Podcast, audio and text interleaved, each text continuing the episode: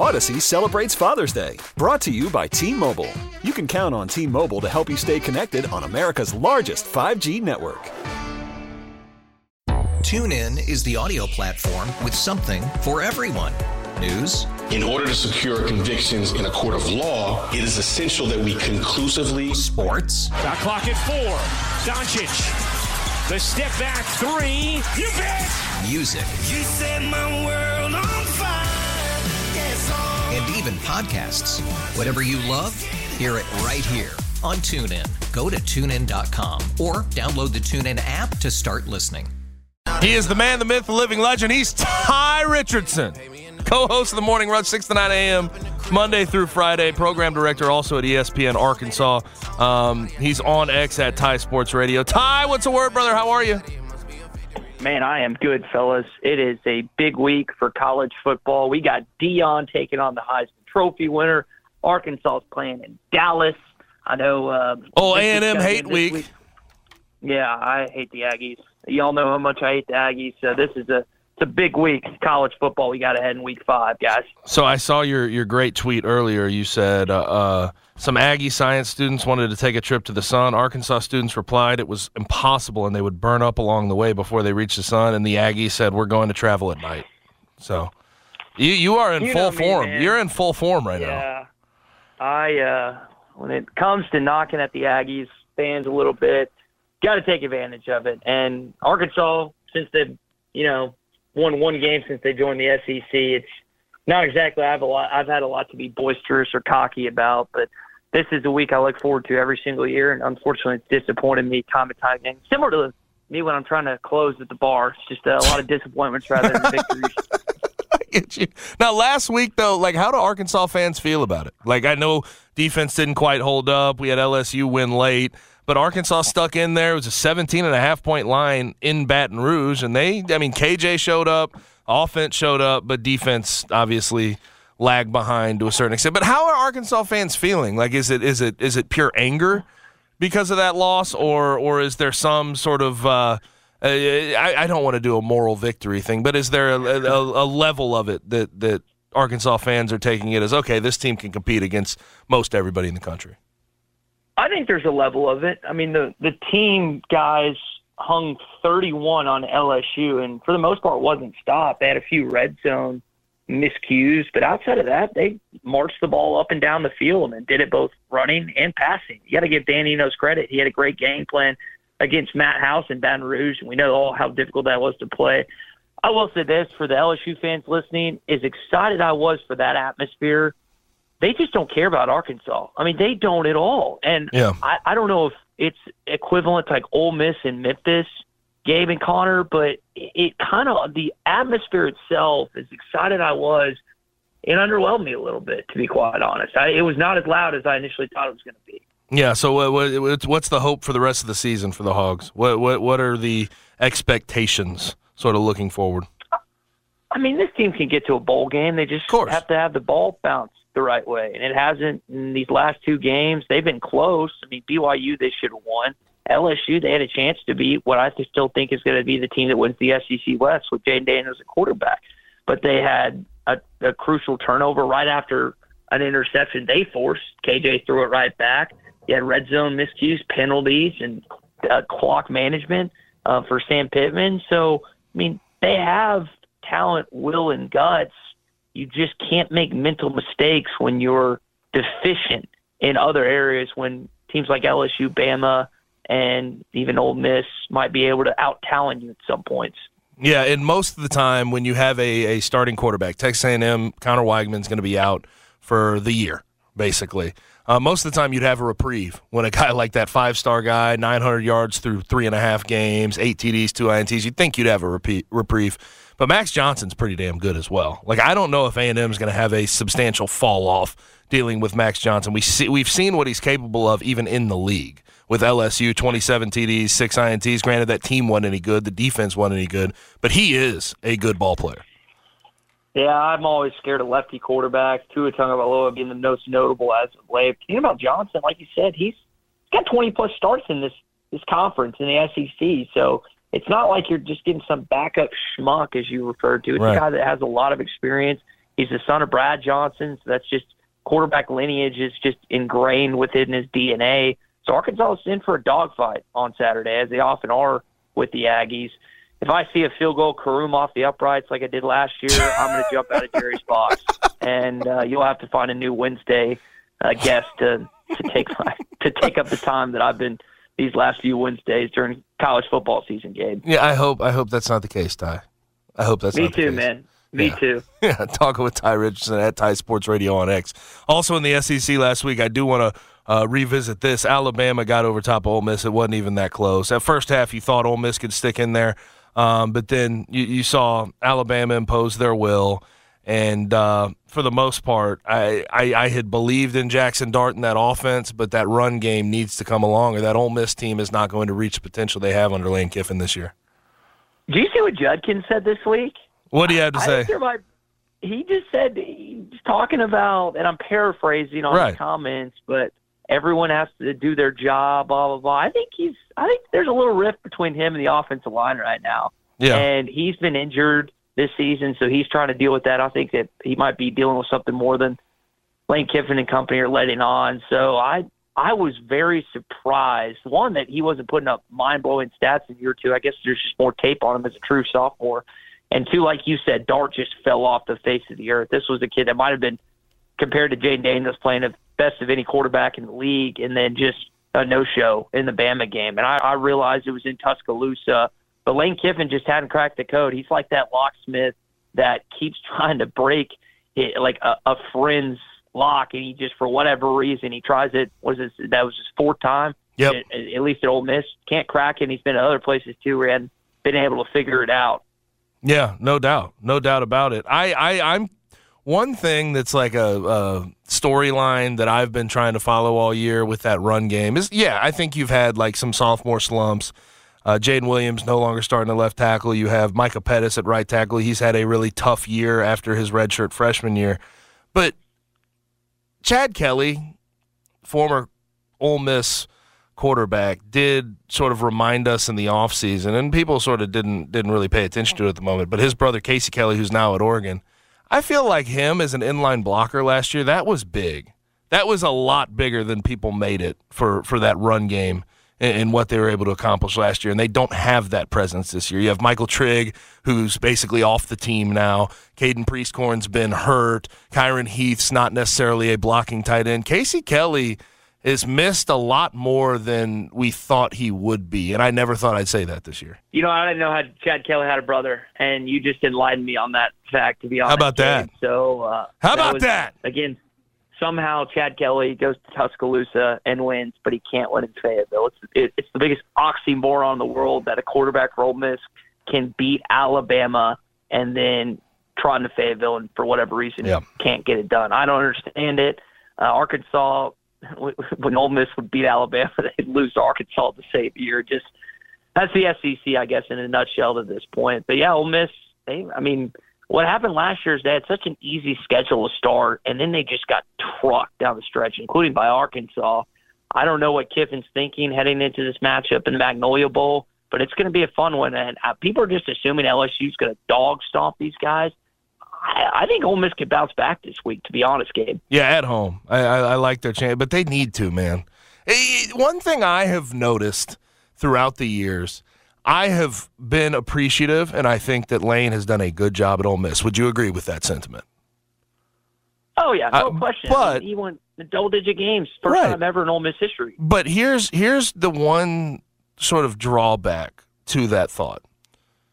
Has Lane, in your opinion, your estimation, has he had a marquee win? Like, is there a win you look back at and you say, "Damn, Lane Kiffin got over top when no one thought he could, and that was the biggest win in the Lane Kiffin era"? Do you have a game in particular that you can look back uh, look back at since Lane Kiffin has been at Ole Miss and, and, and say that about? Is there a game? I don't think there is. Well, they hadn't beaten Bama. I guess you could say on the road at Knoxville, even though Heupel didn't have those guys Right. shit two years ago. But- um, the mustard game. So That's more what, seven and five team? thrown at them. yeah. you know. Um, have they played? Like I'd say the biggest win, believe it or not, was COVID year when they beat uh what a number twelve ranked Indiana team in the Outback Bowl. Like that's that's that's probably the highest That's probably the the height of it. That's probably the win you look at, which is crazy to me. That's insane.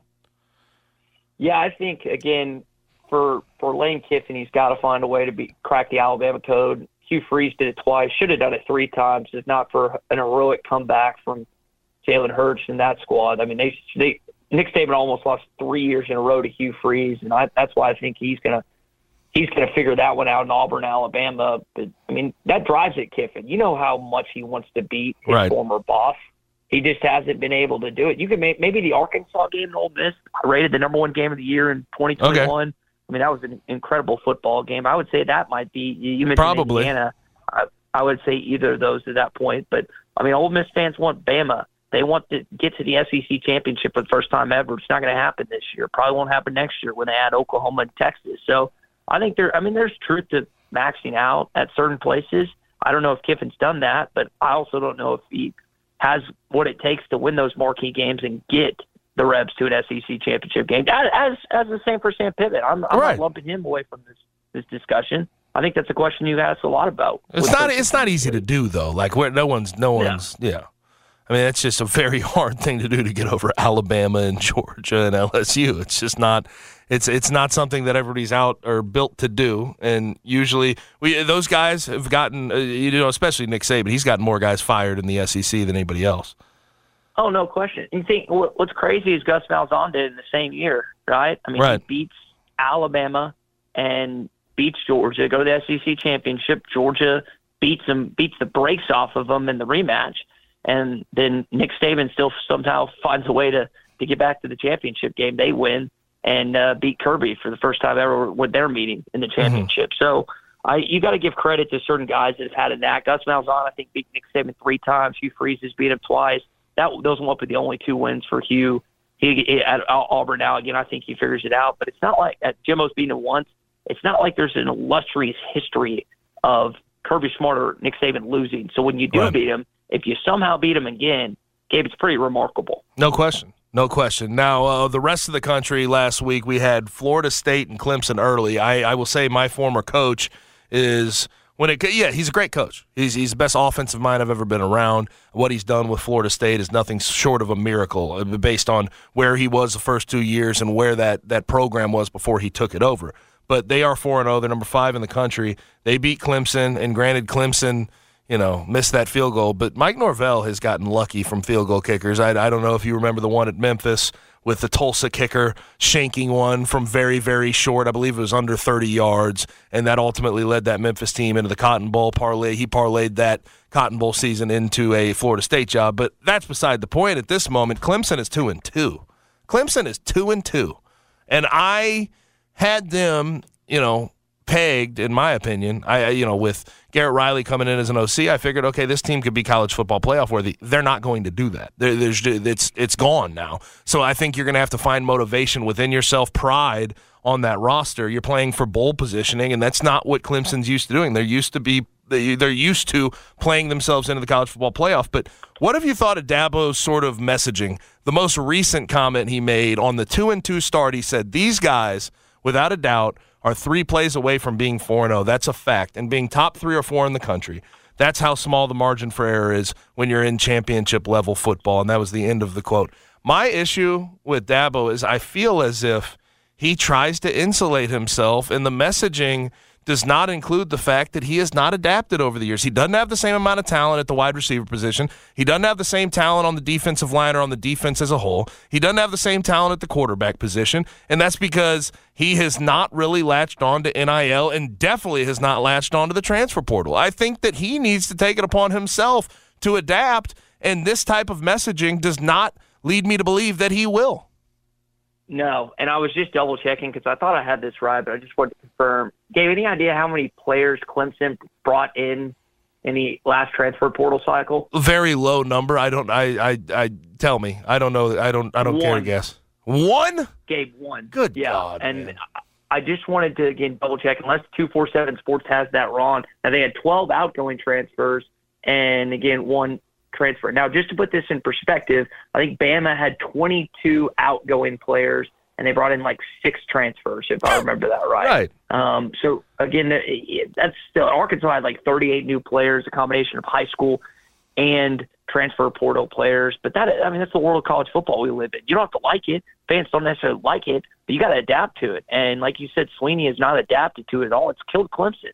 I mean, you think about where we were with Clemson between Deshaun Watson, and I know you had a little bit. Brian got him the college football playoff, but that team wasn't going to Yes. win it. And then so Watson gets them to two championships. They win one.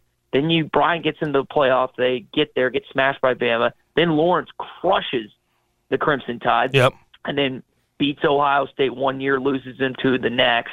I mean, those are those are quality Clemson teams. This team's not even in the same ballpark. They're not No. even distant cousins. And defensively, I mean, you got players on that side, but offensively, it's it's been weird to see Klubnik and last year DJU not even remotely close to some of those quarterbacks I just listed. Even Tajh Boyd, And they're five stars too. the- It's not like they're they Yeah. lack talent. It's just that I think there's not enough talent around them. The defense isn't the same. Like like I, I, what really strikes me is Clelin Ferrell is not walking through that door. Dexter Lawrence isn't walking through that door. Christian Wilkins isn't walking through that door. Trenton Simpson isn't walking through that door. And they don't have the talent to replace that. And you could t- potentially get that from the transfer portal. And he doesn't do that. That's how the game works, though. I- I- You have to go get that talent from the transfer portal, or else somebody else in the country's going to do it, and they'll pass you up. Yeah, I uh, I, I don't understand what he's doing, and l- there's certain aspects of our jobs that Gabe we don't necessarily like. Um, some entail Right. social media, some entail uh, other things, but you and I and and so many others, Brad and everyone else on your station have adapted to them because it's not just for our well-being; it's for our survival. Yes. And so for da- so for Dabo's survival in the sport, you have to acquiesce to what's going on, and he refuses to do that. I.e., he's not going to wind up with just two losses this year. There will be one or two more probably. Got Miami, And, uh, Notre Dame, South, South Carolina to exactly. end the year. Like eh, this could be a eight and four team. yeah, and that's listen, that's a drop from grace considering where they were a couple years ago. Where, as I mentioned, Trevor Lawrence stormed on that field as a true freshman and annihilated Nick Saban, Right. the best defensive mind, the best coach of all time, and now Clemson is almost an afterthought in the college football playoff scheme. Yeah, but then it's like if he's eight and four, what is he going to say? Oh, there's six plays that defined our entire season. No, you can't say that. You can't. You had four Yeah. losses. Your, your team wasn't as good. Your team's not good enough. You don't have enough You can say- talent. you can say that about 10 and 2 like Saban did last year with the Tennessee game, the LSU game because legitimately those came down to two or three plays and but the argument against that is well Bama had like three other really tight ball games that they won. Right. So I mean Dabo's just going to be sitting there. He'll have nothing. He'll be venomous, he'll be angry and for, I mean for valid reasons, but that's one of those things you have to look at yourself. Coaches, Yep. the reason Saban is so revered in not just Alabama but across college football is because when he kept getting beaten by spread quarterbacks and teams, he Switch it up. adapted to that same system with Lane Kiffin and Steve Sarkisian and Brian Daboll and and, and all, O'Brien and all these guys that had intricate offensive minds like the ones he was facing on the other side, like Malzahn, like Freeze. He's like, all right, we can't win by just running the football and keeping it low scoring because the other team's going to score on us. And Dabo, this is a different situation, but in, the same token, it's still something that he needs to adapt to, or if not, he's going to continue to get left behind, and Clemson's going to be again a byproduct of this change in college football. Yeah, and I think the most frustrating thing for Clemson fans is you have the ability to go do what these other guys are doing. You have the donor base. You have the NIL collective if you just want to tap into it. You have the transfer portal if you just want to tap into it. That's got to be the most frustrating part of it is it's there on the table for you. You're just refusing it. But enough of that. I want to bring up a guy who is absolutely the adaptation of new college football. That'd be Deion Sanders. Last week was expected, right? Like I don't. If you watched that, and I'm uh, remove the hype, remove everything else. Let's talk about the football team as a whole. Colorado, year one, that's a flawed team. Oregon's better. They're better in the trenches. You knew that they were going to expose them, especially at Autzen, with all the hype around that Colorado team. Yeah, I kind of expected that. Forty-two to six. Maybe not Just- that, and even but Colorado. yeah, Colorado players were. I mean, they they showed their rear ends last week, talking crap before the game. Even Shedeur. It's like if you're going to do that, like I had no problem with anyone doing that. I'm sure you either trash talk or you face trash talk during the course of your college career. But you better back it up. And Mhm. if you don't, you're going to get un, like just obliterated on social media and other various platforms. And coaches love to use that as motiva- motivation, and that's what Dan Lanning did pregame and during the game and after the game. Give credit, Oregon credit; they came through after um, a lot of build up and lead up to this game last week. That wasn't necessarily dedicated to the Ducks; it was dedicated to the Buffs. And we'll see for the first time this season, and really for the first time since Deion has been coaching in this level of college football. How do you respond after getting blown out? How does your team respond? Because it's not getting easy. I mean, Caleb Williams trotting into to Boulder with not vengeance necessarily, but with a a spectacle because he probably feels a little slighted that he hadn't got a lot of Heisman attention yet to this point. Yep. So this is a statement game for a guy that's trying to repeat as the Heisman Trophy winner, and you're trying to again not get uh, like just destroyed like you were last week if you're Colorado. Should be a marquee game, I would think, that's going to get 10 plus million viewers. I am, uh, but on on a sidebar though from last week, I'm a big fan of Dan Lanning. Obviously, he was the linebacker coach when I first got to well, when Norvell first got to the University of Memphis, and I was it was my junior year. Um, so I like him because that. He's also a Kansas City Kansas City guy, William Jewell's finest, but he is a guy who I think will have a tremendous amount of success going into the future because he latches on to everything that the new age of college football makes you latch onto. And he clearly has a relationship with the guys in that locker room that not a lot of coaches have. He knows what makes them tick. And last week in those pregame comments, I know that they've sort of come under scrutiny, but he knew exactly what to do to get his team motivated for that game. Is that the next Bama head coach? I That's see, this is a conversation coming up. I, I, I think it's interesting. I think it, it, the question becomes right. Like I've built up a lot at Oregon. I feel like I have a, a good shot even when I get into the Big Ten. And do you want to be the guy after the guy with Nick Saban? Because that's going to be tough for anybody. That's the biggest pushback I think because it's a no-brainer which job you take between Oregon and, and Alabama. It's it's in Tuscaloosa, but the again the hard sell for any for Greg Byrne, who's the athletics director there, is can you convince a talented, whether it's a younger coach, an older coach, whatever, hey, you got to follow Nick Saban and the expectations that go with that because no coach wants to do that. Some coaches will. Some coaches will bite the bullet and just do it. But that's the toughest sell for Byrne, not the facilities, not the tradition, not the pageantry, not the players, but are you willing to take all the pressure that amounts with the Alabama head football coach job because of Nick Saban and what he has done since 2007? Yeah. And I've spitballed too when it comes to like who who could take over. Lane Kiffin's always a name that comes up. I think it's uh, that might be a, a tougher sell for Bama fans at this point, seeing that Ole Miss has never He's gotten gotta the heights Saban. there. He's got to beat. He's got to get to the top of of the SEC before you really have that conversation. Another name like DeMeco Ryans, maybe former former player and um, certainly is a guy. Now, granted, he's in the NFL now with the Texans, just got his first win, but he's a guy who who certainly can relate to guys in the locker room. He's not that far removed from playing, and he is a very good defensive coach. Yeah, I, I saw C.J. Stroud put up some pretty good. It's stats. damn good. four touchdowns, zero picks in his first three games for the Texans. I know that the record hadn't been great, but uh, I mean, at least the first round quarter. I know Bryce Young's dealing with that ankle injury, but uh, it's one of the first round quarterbacks you were hoping to see have success, and he hadn't looked bad. I, I again, anyone that takes that job is destined to fail, not because of their acumen, not because of the lack of fertile recruiting grounds that they'll be working in and around. It's just you don't want to follow a legend. I mean, I Yep. it's it's not an area position that I want to be in at any point of life. Or I don't know how you feel. Maybe you accept the challenge. I just don't know many people that are while they think they're up for the challenge. Until you actually enter that foothold in that position, you have no idea the amount of pressure that comes with that job. Now, last thing for Tye Richardson at Tye Sports Radio on X from ESPN Arkansas, Morning Rush, 6 to 9 a.m., Monday through Friday. Do you have an opinion on Georgia through four games? Like, is it, do do you, obviously, it's just a very incomplete sort of resume they have, but they're going to Auburn this weekend. It always gets a little bit iffy there. I don't necessarily think Auburn has the talent to be able to take them down, but we did see this Georgia team, even at home against South Carolina, have their struggles.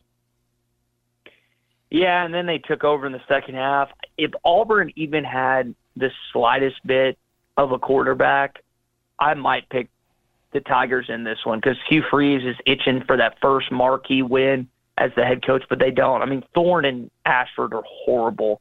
Even combined, I don't think Yes. they would be that good of a quarterback. So Georgia might sleepwalk through this one, but they'll win. And it's kind of like playing with your food, right? They're just going to play with their food all season. They're they won't have a challenge until they step. Like I don't think Kentucky's going to give them a challenge. They won't have a challenge until they step foot in Knoxville. But even in the middle of then, like Tennessee hasn't been has, has not impressed me. No, you're 100%. And I know they've got a home game this weekend against South Carolina trying to get revenge for what happened last year, but they have, the Vols haven't been successful either. So I don't even know if you can say that's going to be a challenge for Georgia. Beck is, I just want to see, and South Carolina was able to do it a little bit last week. They tested Beck, but the second half, he wasn't really tested. He just handed the ball off every time.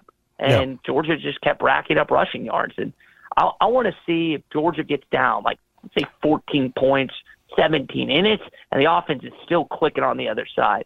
Does Beck have, I know he's five star, I know he's got all the, the, So you have that dog in the them. stuff that you're supposed to, yeah, does, does he have a little dog? And when the, when the chips are down and out, can you still perform? under that? And I'm not talking about Sanford Stadium, I'm talking about somewhere else. Yep. Maybe maybe it's not till the SEC championship, but we're going to find out about this kid at some point to see if he's he's got that dog or not. I love that. I love that reference, Gabe. Yeah, for sure. For sure. Well, Tye, I appreciate it, man. What you got going for the weekend? Man, the plan is to be in Dallas tomorrow afternoon. Got lunch with the aunt and uncle. Then uh, Friday do a little golf, and then Saturday do the show from AT&T Stadium. I heard, uh, I heard you have a Yeah. pretty dynamic weekend ahead of you, my man. Yeah, I do. And, and a week following that. 5.30 Ah. is going to be game time for me on Saturday.